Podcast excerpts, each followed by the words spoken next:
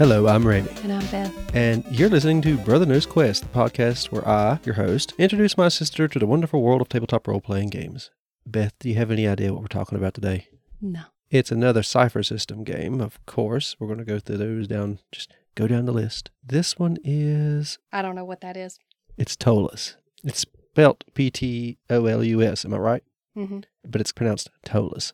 Mm. City by the Spire. It is Huge. I think there's like 600 and some pages. It is a massive campaign that Monte Cook himself ran for a long time. The creator of Cypher System, he ran it with a bunch of the D and D creators back when he worked with them more often. He eventually left and made another company. Then he left and made Monte Cook Games, the ones that make Cypher System. And he decided to bring his old setting into the Cypher System, and you can get the massive book for fifth edition as well. I got it for Cypher System and got the PDF for the fifth edition. Ptolus is an urban and dungeon crawl kind of game. It's mostly about the city of Ptolus. People have just started discovering how ancient the city really is and unearthing details from like its dungeons underneath. There's a massive spire beside it that's like I can't remember how many, like four to six thousand feet tall. That's why they call it City by the Spire. But nobody really messes with the spire apparently, not in this book anyway. It's more what's under the city that's important and finding out that there's dungeons under this ancient city has brought in a lot of people, a rare breed of people called adventurers. It's a world of Praemal, I think is what it's called.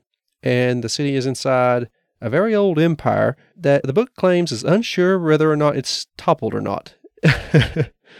so you live in an empire that's, are we still an empire?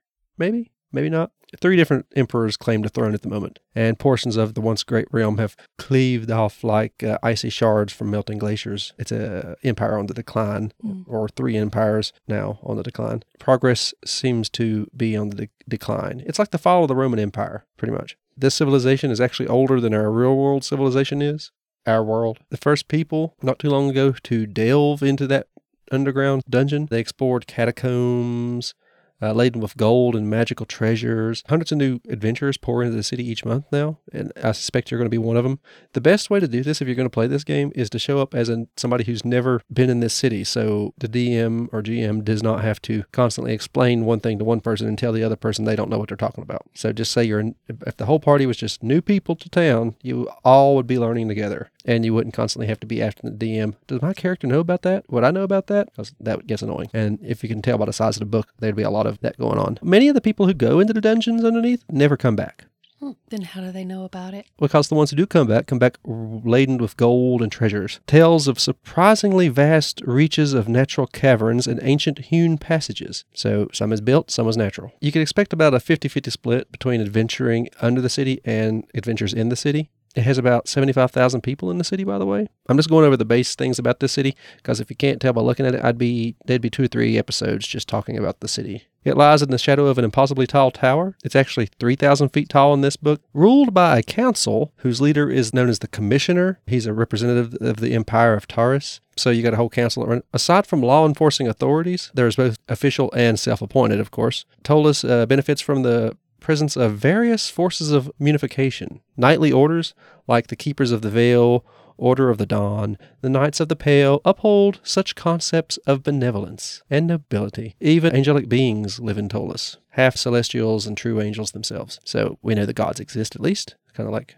the Forgotten Realms in D&D. There's also a bad side of town. They like to deal in extortion, smuggling, gambling, usury, and prostitution. I've never heard the term usury until I read this, by the way. What's usury? Usury is it's an interest charged by a lender or a borrower at a rate of above lawful ceiling heights. Hmm. So it's a loan with very high interest rates that's illegal. Okay, that makes more sense. Now we know what usury means. That's that's kind of cool. If nothing else, we know that now. The game has a lot of different backgrounds. Like there is so many organizations in this book. I'm not going to go into all of them. It takes a very special kind of person who wants to play an urban crawl game, you know, basically a giant city. And this one happens to be a city and a dungeon. You have different backgrounds, of course, like alchemist's apprentice, arena fighter, artisan apprentice, carriage driver, city watch guard, clerk in office, clerk in shop, conservatory student, gang member, gardener, imperial soldier, laborer, that's vague, messenger, sailor, servant, squire, stable hand, temple acolyte, university student, and wizard's apprentice. And it also gives you the contacts you would know in the city, which the book goes into all the NPCs you would ever need to know. There's pages of them, and uh, what districts you might be from in the city. And there are many of those. Humanity is by far the most common species in Ptolus, and the city in the a year is 364 days, with 12 months and seven day weeks, just like ours. Also, there is a calendar in the book. Not just a calendar, but everything. The weather. The book is everything you will ever need. It's it's basically a world in a book. It's think of an atlas. It's the most detail I've ever seen in an RPG. And of course, he's played it for years, so why wouldn't he add it all in there? A typical commoner earns an inexpensive sum of a silver coin a day. There are no banks as such, but you can rent out a small personal vault and store your valuables in a place called Hammersong Vaults in Old Town. That's a district, by the way. Most buildings, not all of them, have indoor plumbing, so it's a it's kind of like the peak of Roman civilization. Carriages are widely available for hire and take you wherever you want to go. While not strangers to magic or monsters, the typical Poltees, Tolite, is it hmm. Tolsite? I don't know. Fears the undead, rumored to stir in the necropolis. There is a necropolis, by the way. Even more real, however, is the fears of thieves, fire, and plague, which you get in any kind of urban setting back in the day, you'd say. Well, we covered that in Horrific History and Hauntings. Plague is a problem, especially in an urban setting. Rat men live in the sewers, not were rats, rat people. Were rats is a D&D thing. Also, there's chaos cults finding new members all over the city these days. By imperial law, everyone carries identification papers. Laws favor citizens over non-citizens. Practical law favors the upper class over the lower. So it's real life. Yeah, basically. I mean, spells that make people do anything they normally wouldn't, like mind control, are illegal in Ptolus, as are spells creating undead or spreading plague. Well, so much for all my necromancers. And shops tend to stay open until the sun goes down. You find a lot of interesting races in here, like uh, Litorians, like lion people who like to live in the plains, but they come into the city, of course, and uh, lizard folk. You come across those. There's a whole bunch of subspecies and subraces you can find in this game. Drow are not allowed in the city. Dark elves, it's like the only thing they ban. Why? Well, throughout D&D's history, they've been like the most evil race that isn't demons or something. Things that you wouldn't just find in a city anyway. Hmm. So, of the earthly races, drow are usually the worst, and they're the lyingest bunch. And they work with demons, and their their god is evil. Think of Elf Woman's torso on a spider's body. She's called the Queen of Spiders. Her name is Lolth. It's what I named my tarantula after. Lolth, the Queen of Spiders. The foci you can get in this are associated with the inverted pyramid. So I'm a so and so who is associated with the inverted pyramid. That's quite a long one. It's a semi-secret guild of uh, aristocrats. Only those of proven power and skill, sponsored by another member, are invited to join. They're always adepts, so you're always magic users. Honors the sainted battle champions and a sainted battle champions, heroes of good in the world today. Many live um, in earlier times as well. Some people call these the holy champions and saints and such. Many characters alive today draw upon the goodness of the purity of these historical figures and fight the forces of evil. The Knights of the Pale specialize in revering and honoring the saints of the past.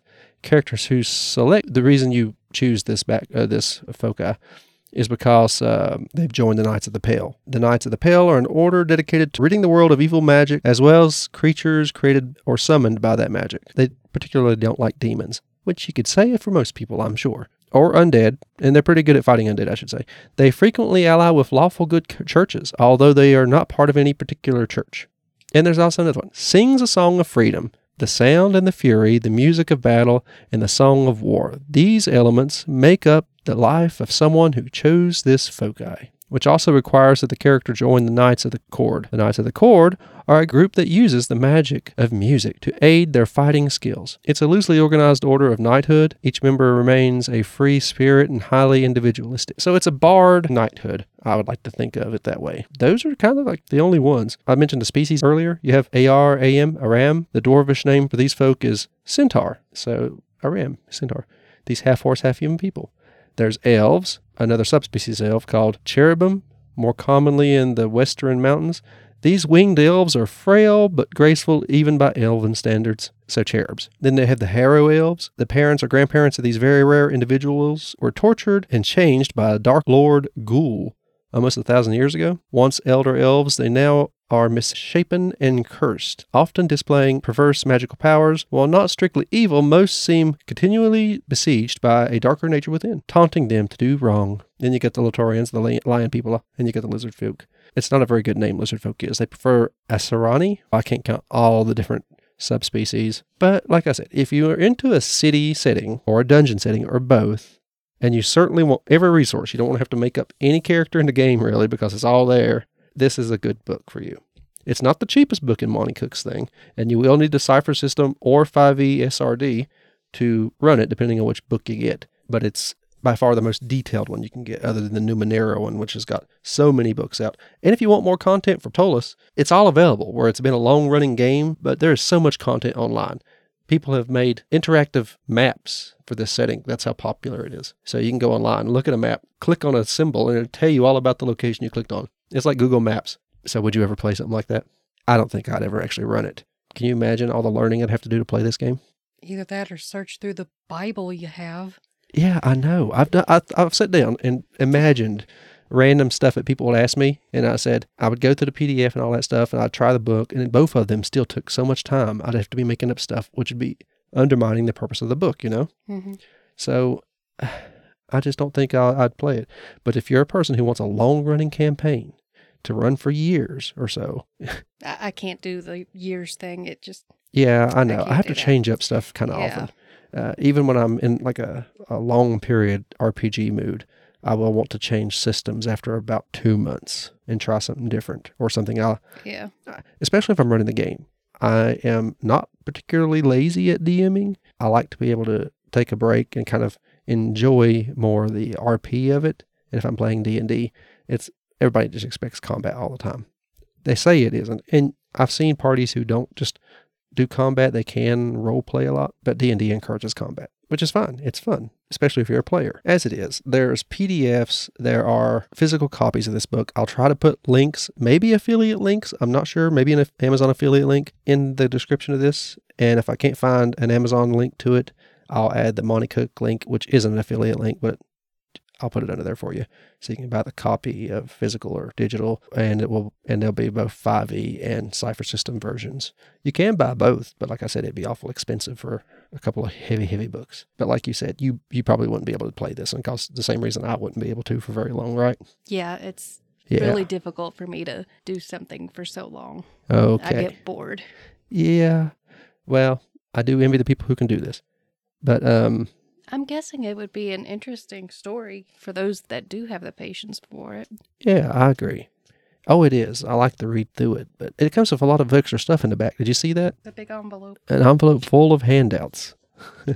Thank you for listening to these newer short episodes I'm doing. We're part of a podcasting network called Gruesome Gaming Group. We put all of our podcasts in the description of this episode if you want to look at them. Me and Beth have another one called Horrific History and Hauntings. It's where she tells me about horrific history or hauntings or both, or some random thing that happened in history that can be funny, but most of the time it's pretty bad, or it can be both. It's usually stuff that won't show up in history books because it's either too gruesome or just not worth learning because it wasn't world changing. But we try to find odds and ends like that. We're not the only people to do that. Also, my friend Dakota and I have another podcast. It's about us talking about our video games that we've played throughout our life. Most of the ones we really enjoy. Some of the newer ones. I plan on covering Starfield when it comes out. If you like Skyrim and Fallout, that'll be the one. Please leave us a review if you can do that on your podcasting player. Even if it's a bad one, we, we'll try to fix it. You can leave another review. We also have a Twitter. It's called Gruesome Gaming G. Send us a tweet or a zeet or give us ideas, maybe new games you want us to try or talk about. I've been Ramie. I'm Beth. Thank you for listening to Brother Knows Quest. Bye bye.